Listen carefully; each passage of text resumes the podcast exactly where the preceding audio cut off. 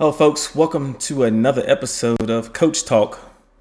Today, I have the privilege of bringing on someone who, over the last years, developed a, a very good relationship with um, and admired from afar, and definitely take her knowledge of the game for what it's worth. And everything she tells me, she's told me nothing but the truth thus far. So, I have I have to continue to believe that what she's saying is golden.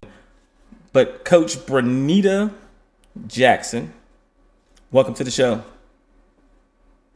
Hey, thank you for having me. Definitely. So, Coach, I mean, you've had a, a interesting journey, huh? Going from pro to JUCO to Division One, then to NAIA like how how was the journey for you? And um that's definitely probably gave you a lot of different perspectives on this recruiting process i'm sure. Mm-hmm. yeah absolutely. I mean getting to see it from different perspectives from junior college to ncaa division one now at the naia level um, there's a, a lot of differences but then there's also a lot of similarities as well. So um, just learned learned a lot over the last.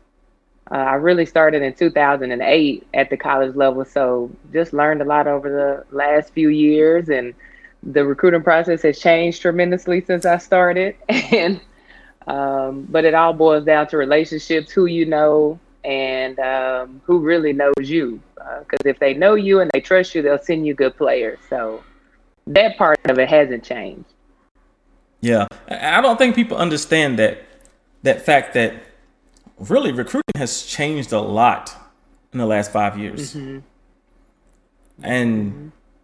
I don't think parents and student athletes understand that. Like, smartphones changed the game, and then with a global pandemic, that just changed the game that much further.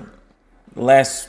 Mm-hmm 12 to 24 months, I think recruiting has taken some major changes to where now coaches like yourself are more comfortable with looking at games online or virtual as opposed to having to be in that gym. Has that been one of the biggest changes you've seen?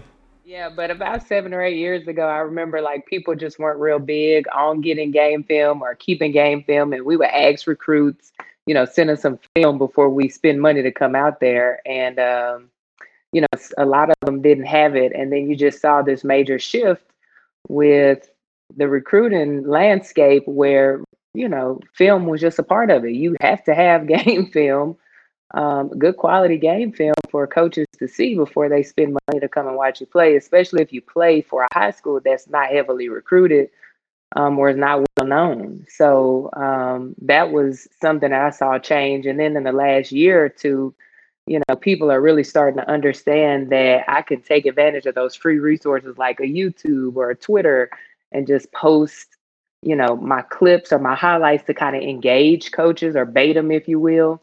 And then um, have that full game film available for whenever they um, ask for it. But um, there there are tons of companies out there that are streaming film and, and games, and especially with the pandemic, you know, um, that's the best way that recruiters could, you know, stay alive and stay connected was through videos on their phones, on their MacBooks or whatever, watch film online. And so um, as a recruiter, you had to, you, you kind of had to, if you didn't like it before, you had to you know, really fall in love with watching game film. Um, it doesn't give you the full scope of a player. I do think seeing them in person, you get to see everything uh, their body language, how they act on the bench, how they sub in and out. Um, you get some of that on film, but not all of it. But yeah, I definitely think um, it was a good change. And I, I also think players who are in those smaller scale markets that wouldn't have got exposure before are able to get it now, like you said, with the insert of smartphones and and really just technology advancing the way that it has. And you bring up a good point there. and I'm gonna do this shameless shameless plug here.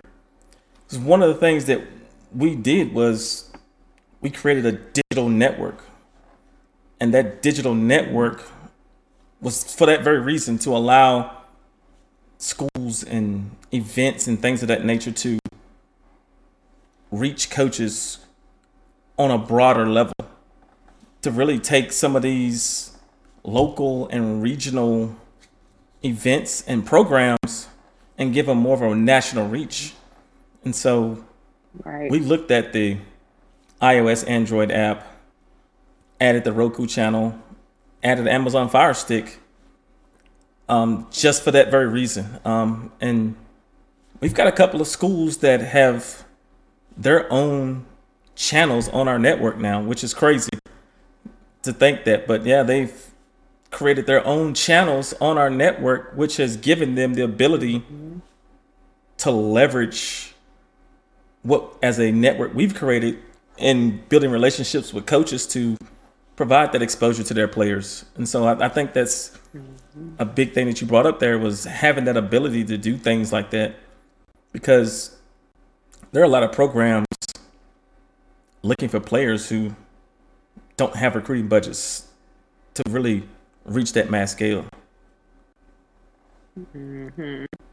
Now that's exactly right. The recruiting budget, just about every school I've been at, um, we essentially recruiting out of our own pockets, and so um, having the access of logging in to see recruits or um, being able to just you know get online, whatever it is, whether it was you know on our phone or whatever else, that kind of leveled the playing field for those smaller schools and smaller markets, especially at the junior college level and here at the NAIA level where I'm at now.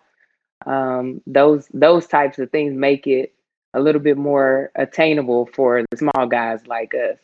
Um, I coached at a Division One as an assistant. The budget there still wasn't great. It was a you know mid major, so it's not you know we don't have the kinds of budgets where you can just get on a private jet and fly all over the country like the Power Five schools do. Um, but you make do with what you have, and again, you lean into those relationships of coaches that you know and programs that you know produce good quality, hardworking players, and um, you just kind of you you really honestly it boils down to relationships, and then obviously like having that that access of of technology, man, that it helped it helped a lot, and I really hope that players and parents, you know, take that stuff seriously, get that good quality game film um, and have it accessible so that when a coach reaches out, you can just shoot it over to them and it's not, you know, a delay. Um, you know, back in the day when, when I was playing, it was VHS tape. So you had to you had to mail a coach a VHS tape. That took a little while. So things have advanced a little bit since then. I figured you'd at least had a CD. It, it's a good thing. CD or DVD. she said a VHS. VHS tape. Man. Yeah. Let's switch gears here a little bit. So, being back in the seat there, because actually you were a high school coach, right? Mm-hmm. So making that shift from high school now back to college, it's like what what was the biggest adjustment you had to make? Um, I don't I don't know if there was a huge adjustment. I think it's more natural for me to coach at the college level. I think it was an adjustment to go to the high school level, but um, me and my husband just made a decision. We wanted to be here in Dallas. And um, so I was like, okay, let me just look into some local high schools and and be close to home. And um, when I got the call about the opportunity at Texas Wesleyan, um, and started kind of researching it, that was actually more natural for me. Um, just because I'm used to recruiting, I'm used to coaching at the college level. I'm used to um, this whole process where you get to recruit your own players versus, you know, at high you kind of just you get what shows up. Um, um, but uh, you know, at every level, one thing that I learned is basketball is basketball, and if you can coach, you can coach and the kids either listen to you or they don't.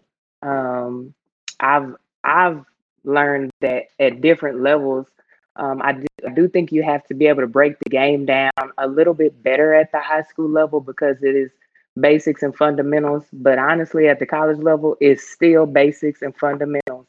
Um, we just hope that by that level they've mastered it. But um, I, I don't know if it was a huge transition for me coming to Texas Wesleyan, but I will say being at the high school level, it stretched me.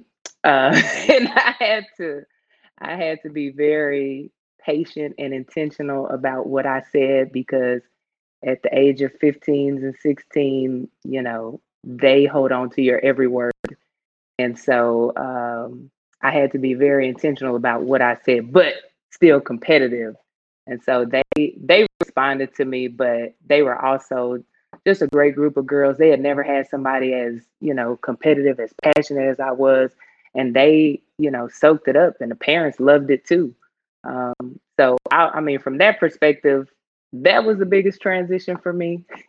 I probably would never go back to the high school level if I have anything to do with it. but um, yeah, it just felt natural being at the college level. Uh, the kids are competitive, they want to win.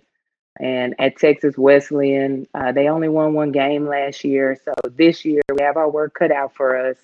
Um, and we got to pretty much climb from the bottom, you know, one step at a time and try to try to get ourselves back into playoff position and hopefully, you know, get ready to make some noise even, you know, at the national tournament in the next year or two. Um, but that that part of it feels more natural to me than the high school, if I can be honest. no, I, I got you. And I think if if anybody was to do their research on your coaching background and where you've been and where you're at now, the one thing that they'll see is that you build programs. Um, I think everywhere you've gone, you've went in and within two years made a drastic change in the culture and the uh, just the environment at wherever school it was at you guys were at, and so I think that's awesome. Um, I, I think Texas Wesleyan is in for a lot of wins here sooner than they might think. I hope so. so let's talk about the recruiting aspects of it. So, what are some of the things that you as a coach are looking for when you're evaluating potential student athletes for your programs? Um, I specifically am looking for um, position based what our needs are. So we might be in the market for a good quality passing point guard that can set her team up and lead. Or we might be looking for, you know, just a knockdown shooting guard. So I kind of start my assessment based on what we need to build to grow moving forward. Um, but once I start looking into specific student athletes, I'm looking at the overall character because you're not just with them, you know, on the court. And when they come to your campus, they are representing you and your entire program in the classroom and in the community. So we need to have good ambassadors, um, people who know how to communicate, who aren't posting their feelings all over Twitter and everything else. Because uh, that's, you know, we have to have people that understand every tweet affects every person in this room. And so uh, we have to be mindful of the things that we're putting out in social media. I look, I look all on their social media. Like I'm, I want to see what kind of a person you are. Um, I need to, I go watch practices. I want to see how you work when the lights are off and there's no fans in the stands and no popcorn. I want to see, are you really into the process? Um, I like to watch them play high school and AAU so I can see both of those sides of uh, their game. Do they know how to play a little up tempo and fast pace where you don't in AU you don't really get as much time to scout your opponents. You just got to be able to make quick in game adjustments and really just compete and go beat somebody. So I like to see that because that tells me a lot about how you'll be able to perform, you know, in tournament times, in the season, that kind of stuff. Because you don't get as much time to scout during those times. On the flip side, I like to see you at your high school because that's really look on what it's going to be like when you get to my campus because you can't be eligible to play in high school if you're not taking care of your academics or if you're getting suspended because you're not following team rules all that kind of stuff i need to know. Um, i also like to go to high school games and kind of see how people talk about you. It's interesting because um, when you have those players that are just good quality kids everybody loves them from the principals to the janitor everybody is like oh you here to see such and such? She's a great kid. She's a hard worker. We never have problems out of her. Those are the kind of kids that we want within our program because they'll come here and continue that character. Um, the ones that you know you kind of go to their high school and it's not that response or you can just kind of get a vibe that it's not um, a good environment, if you will, um, based on that kid, you know, we might still watch them to see if they mature. But honestly, I'll back off if um, if it's a character issue. So, um, and I know everybody doesn't recruit that way, but for in our program, we just we have to have kids that are mature, that's ready to go. Um, GPA needs to be at least a 3.5 for us.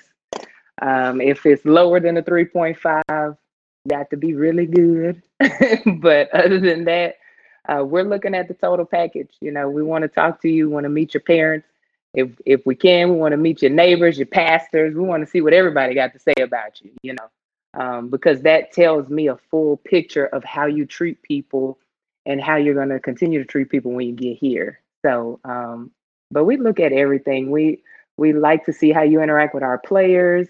Um, but obviously, when it comes to the basketball stuff, to me, that that's kind of easy to assess. If I need a point guard that can, you know, set the table, that can get her team set up, that's a leader, you can see that almost immediately, either from film or when you go watch them play. Um, but it's those kind of intangible, like their work ethic and practice, that you have to research and really get to the bottom of.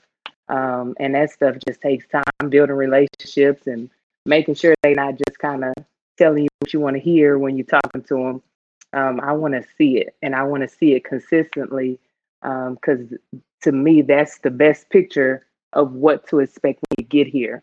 And the coach doesn't want to spend twenty, thirty thousand on a kid only for it to be, you know, a wash, and we don't get anything out of it. And uh, you come here nightmare to coach. So nobody wants to spend that kind of money, and you don't work hard, or you don't show up to practices you know you just show up to games and that kind of stuff so we definitely look at the whole picture but i definitely want to see you play high school because that's the closest picture of what it's going to look like when you get here in aau because um, that's going to tell me a lot about your iq in-game adjustment ability to play different styles of play in a short quick amount of time and still be productive.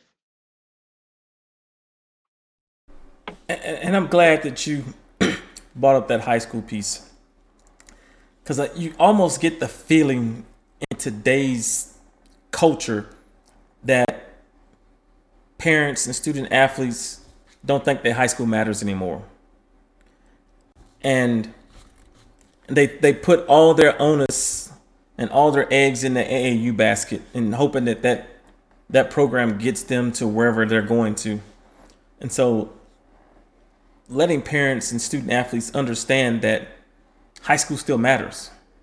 Like it still matters. Mm-hmm. Cause at the end of the day, your high school coach has you for eight months out of a year. As far as interacting with you, your club program may have you for the summer. And so I know when I was coaching college, I wanted to talk to the high school coach because they've got a a better picture of you as an individual. And so I wanted that picture. Right. Um, the Taking It to the House Leadership Award goes to, drum roll please, the New England Patriots, Robert Kraft, and Bill Belichick. Why? Because I told y'all here first last week. Hmm. This is a leadership thing. So you are so caught up in your 10 year veteran status, Cam Newton, that you felt, vaccinated or unvaccinated, the best leadership decision for you to make was to violate team protocols.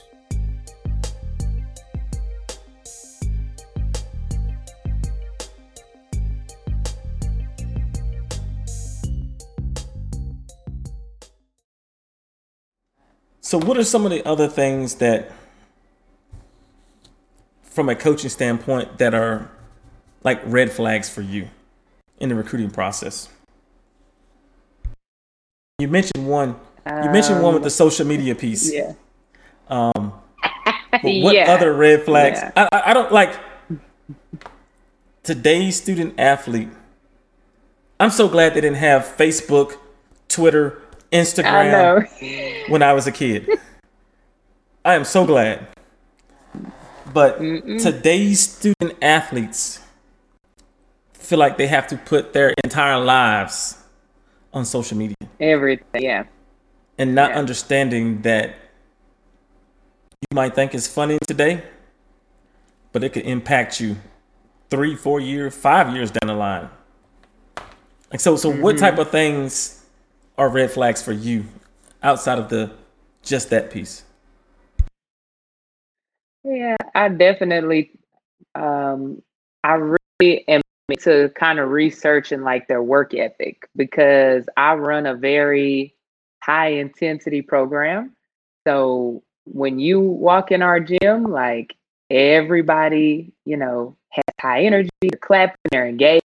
I don't care if you're hurt or you're a manager on the side, you are engaged with what's going on. We don't have cell phones out, like we're getting better. So I have to have players who understand that coming in. We don't have enough time to teach that. Um, so a red flag for me, like I went to a practice one time. It was really, really good program. Um, they, you know, always had winning seasons, but I go to their practice and the kids are on the side, just kind of talking, not really paying attention. And uh, the coach is like coaching and, and trying to tell them, you know, we're going to move this and and I want you to run up this side and take this shot. And nobody was paying attention to her. And uh, so she had to keep re explaining herself. And at the college level, we just don't have time for that. Um, you, you know, in high school, it's a little bit slower game. At the college level, it goes a lot faster. You got that shot clock. And so we don't have time to keep repeating ourselves. So that would be a red flag. If I'm watching you in practices or games and your coach is talking and you're rolling your eyes or you're not making eye contact or you come to the bench and you don't high five your teammates, you know, you're not going to all of a sudden become a great teammate when you come here. You know, that's a character thing. And uh, coaches look at that at every level, at every single level, even especially at the highest levels. But we certainly look at it and it matters to us. Um, so I look at, you know, the parents in the stands. Um, are you constantly looking over your shoulder to see what mom and dad is saying? Um, I I had a very vocal mother when I played. I get it. Strangely enough, she didn't know much about basketball, so half the stuff she was yelling was completely off base, and um, she would be yelling, you know, foul, but we were on defense, so I was just like, "Uh, mom, you're gonna have to bring it down a notch." And and I get it. Like this is a day and age where everybody is a coach in the stands, and uh, everybody's got a team. But so I think about it from the perspective of, you know, how are we preparing them for the real world? And sports is a great way to do that.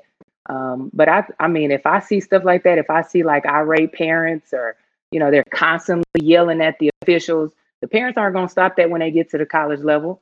Um, and that will be a huge red flag for me. Um, I look at that kind of stuff. I look at from a from a playing perspective, you know, do they take possessions off or do they have a motor? Do they look disengaged? Do they, you know, check out on key possessions? You know, are they talking during free throws and making sure everybody knows who's guarding who when we come out of this free throw situation? You know, little stuff that makes a huge difference in a ball game. I pay attention to how they interact with referees. Are they constantly, you know, smacking their lips, waving their hands at them? Um, all that kind of stuff. Um, and I don't think that stuff is being emphasized enough at the grassroots level, uh, which is part of the reason why this past summer I got back into coaching even uh, a little bit of AAU, just because those kids need to know like coaches look at stuff like that. And you might be talented, but you're going to miss out on a great opportunity if you don't, you know, straighten up these small little things that are you know, really intangible don't show up on the stat sheet, but they are the difference between a head coach saying yes or no. Um, and you don't ever want to be the reason why a head coach says, "No, we're going to pass." So um, I think we, as a you know, as a community, have to help them understand uh, the big picture because kids think in the moment and they're very much into their feelings. That's the reason why they go to Twitter and all that other stuff. They're not thinking big picture. So I think we as adults, as their community, just continue to remind them. And if they're hearing it at home from their parents, they're hearing it from the high school coach, they're hearing it from an AAU coach, at some point they'll start to get it in their head and change. But that's some of the stuff that I look at that I mean, I could go on, but to be honest with you, there's a lot of red flags that we look for. And some red flags, you just have to decide is this something that I can coach or is this something that, you know, will probably tear our team apart? Yeah, and and that's a big thing right there is like that team, right? And that team building piece. Mm-hmm.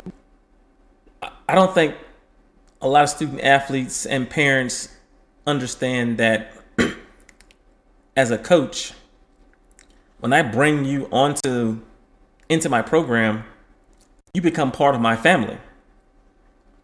And yeah. so with that dynamic in play, like why would I bring more drama into my life if I don't have to?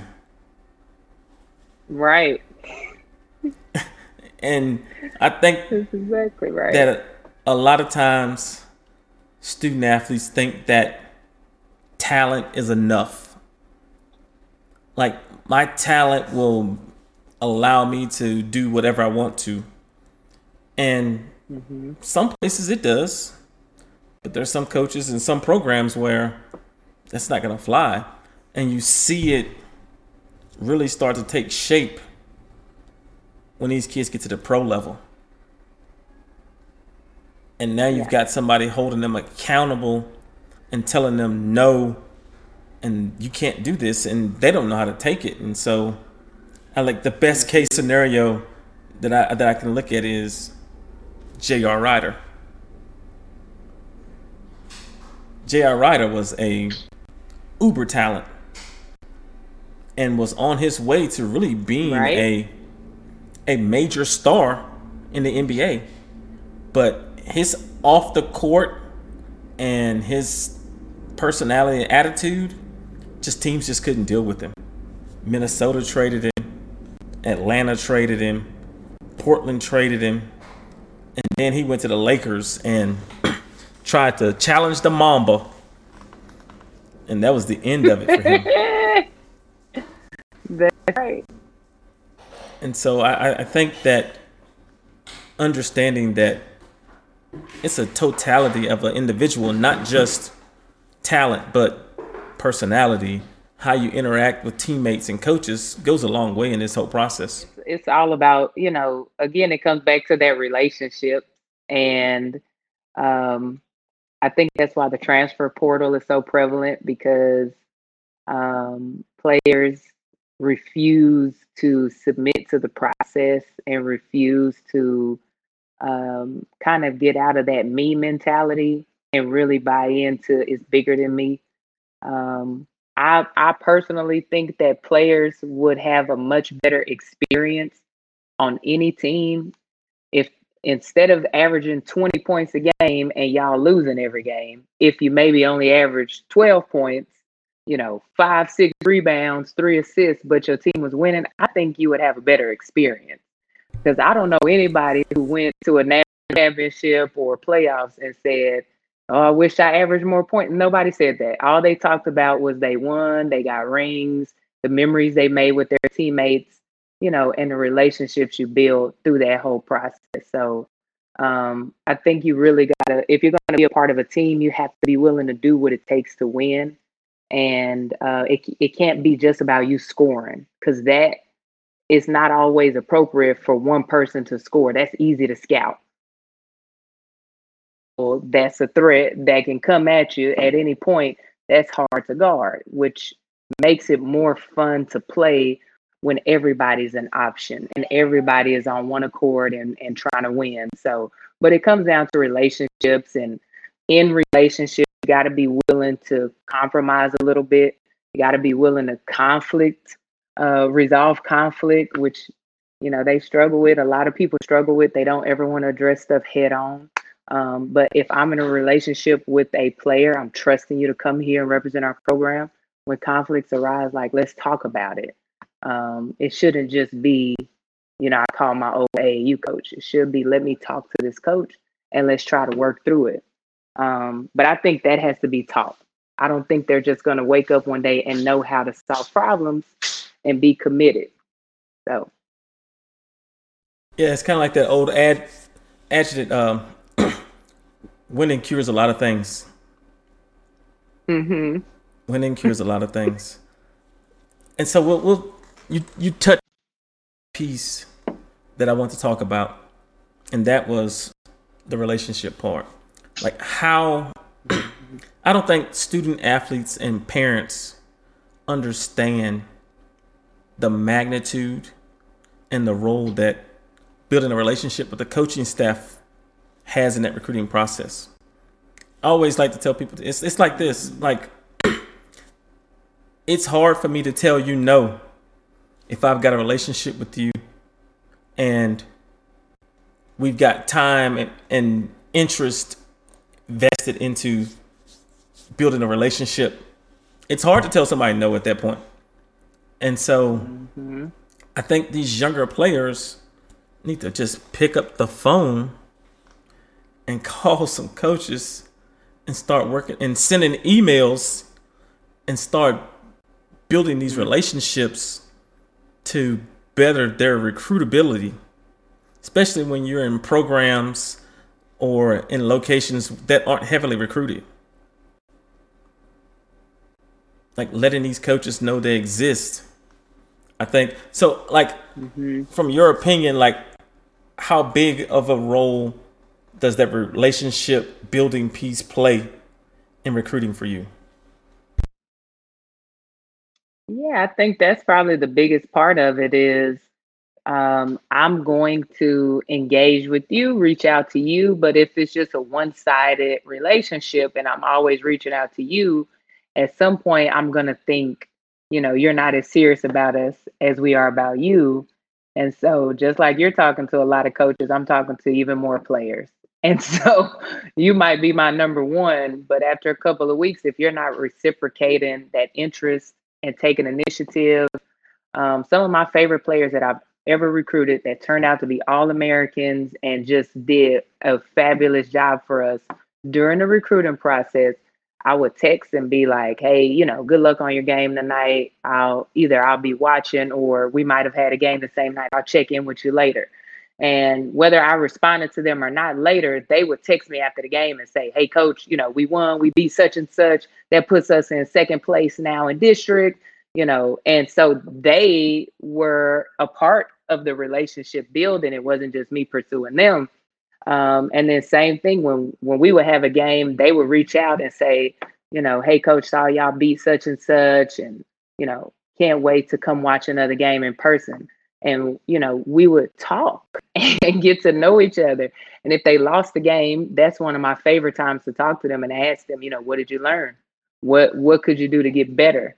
Because losing is a is a part of winning. You gotta you gotta know how to lose and grow and develop from those games so that you don't keep losing and you win. And so getting to hear from them their iq and just their care for winning, their care for their team, how they talk about their teammates, how they talk about their coaches. It gives me a great insight on how they're going to be when they to us. And those players that interact with me about basketball and can talk to me and you know reach out to me and and engage with us back, man, they they have soared at the collegiate level. Um, and I really think it just boils down to them being active participants in the relationship.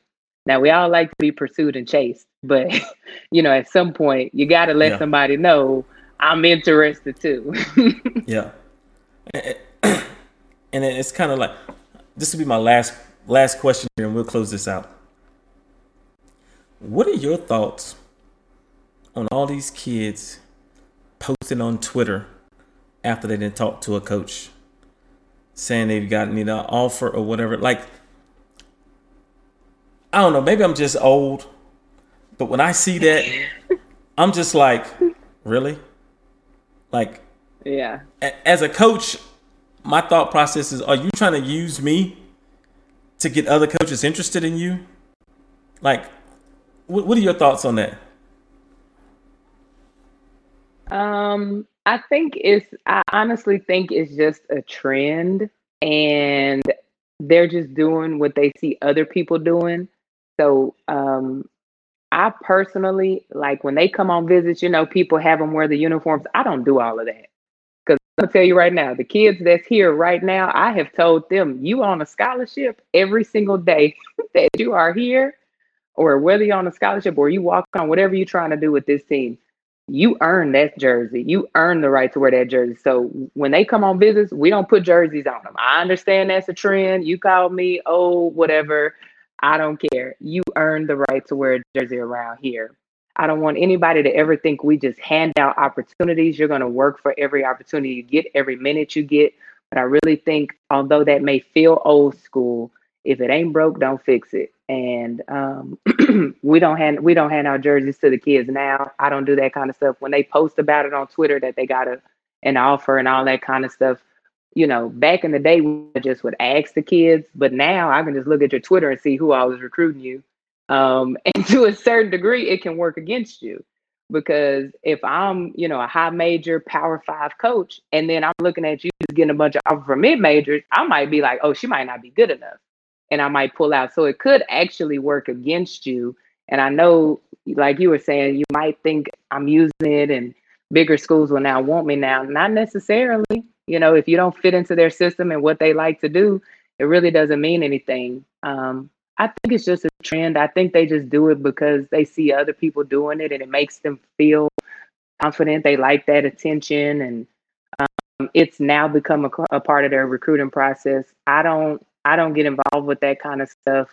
Um, we've had kids, you know, post that they were coming here and, you know, got an offer, and it, it's just it's just an offer. You know, I I could hang up the phone with you and offer ten more kids tonight. So um, I wouldn't get real high on an offer. You know what I'm saying? Getting an offer and signing is not the hardest part of the process. As somebody who went through it as a player, and has done this as a college coach since 2008. Getting an offer and a scholarship is not the hardest part. It's keeping it. It's getting there and actually being productive. It's actually getting playing time and helping the program win. That's the hard part. It's not getting the scholarship. Uh, you got talent, you know, and you, you got a pretty good GPA. You'll play at the next level. But it's so many kids that go and just end up either transferring, dropping out, and just not having a good experience because the focus is on the wrong stuff. I think we, as you know, when I was at the AAU level and high school level, that was one of the things I used to talk to them about. Coaches at the college level, they offer 10 kids the same scholarship in one night. So, you know, I know y'all tweeting and everybody excited, but you know, that's just the way the game goes. And it doesn't mean anything against you. It just means you're not finished. Like you still got work to do. You still got to get better. When you get there, you got to prove why they gave you that scholarship. But coach, I thank you for your time. Thank you for dropping some knowledge here and imparting some very useful information for student athletes and parents. Um, is there anything you want to say in closing? I mean, um, well, first of all, I just want to say thank you for um, inviting me on and having me here. I really love what you're doing to help grow the game. I do think these conversations are so necessary. Um, as the recruiting landscape continues to change, it will keep changing. Um, but I think what you're doing through your network and then just through conversations like this helps to inform the student athlete, not just from, you know, uh, AAU coach's perspective or a high school coach's perspective, but when you get to hear from those college coaches, when you get to hear from, you know, players that have been where you're trying to go, I think it makes a difference. And so everybody's journey is different. That would be my only piece of advice. No two people's recruiting experience will be the same. And so um, you take knowledge, you take wisdom, you take insight from people, but at the end of the day, you've got to be able to make the best decision for you and your life um, and what it is that you're trying to do, whatever goals you're trying to reach. Um, it's not easy. It's a blessing to play at the college level. And so if you get to do it, um, don't forget that the hardest part is actually getting there, playing, getting on the team, buying into the culture, and adding value. That's the hardest part, but it's the funnest part too. For me, playing college basketball was the best four years of my life, hands down. I loved it, but um, it's an experience that you'll carry with you to. Best of luck to everybody out there. If you ever have questions or anything like that, feel free to reach out to me. Um, I'll try my best to answer your questions. But other than that, feel free to uh, reach out and connect. I'm all over social media. So, well, thank you, Coach. thank you for the kind words. Much appreciated. Well, folks, there you go. Another episode of Coach Talk in the books. Thanks for joining us.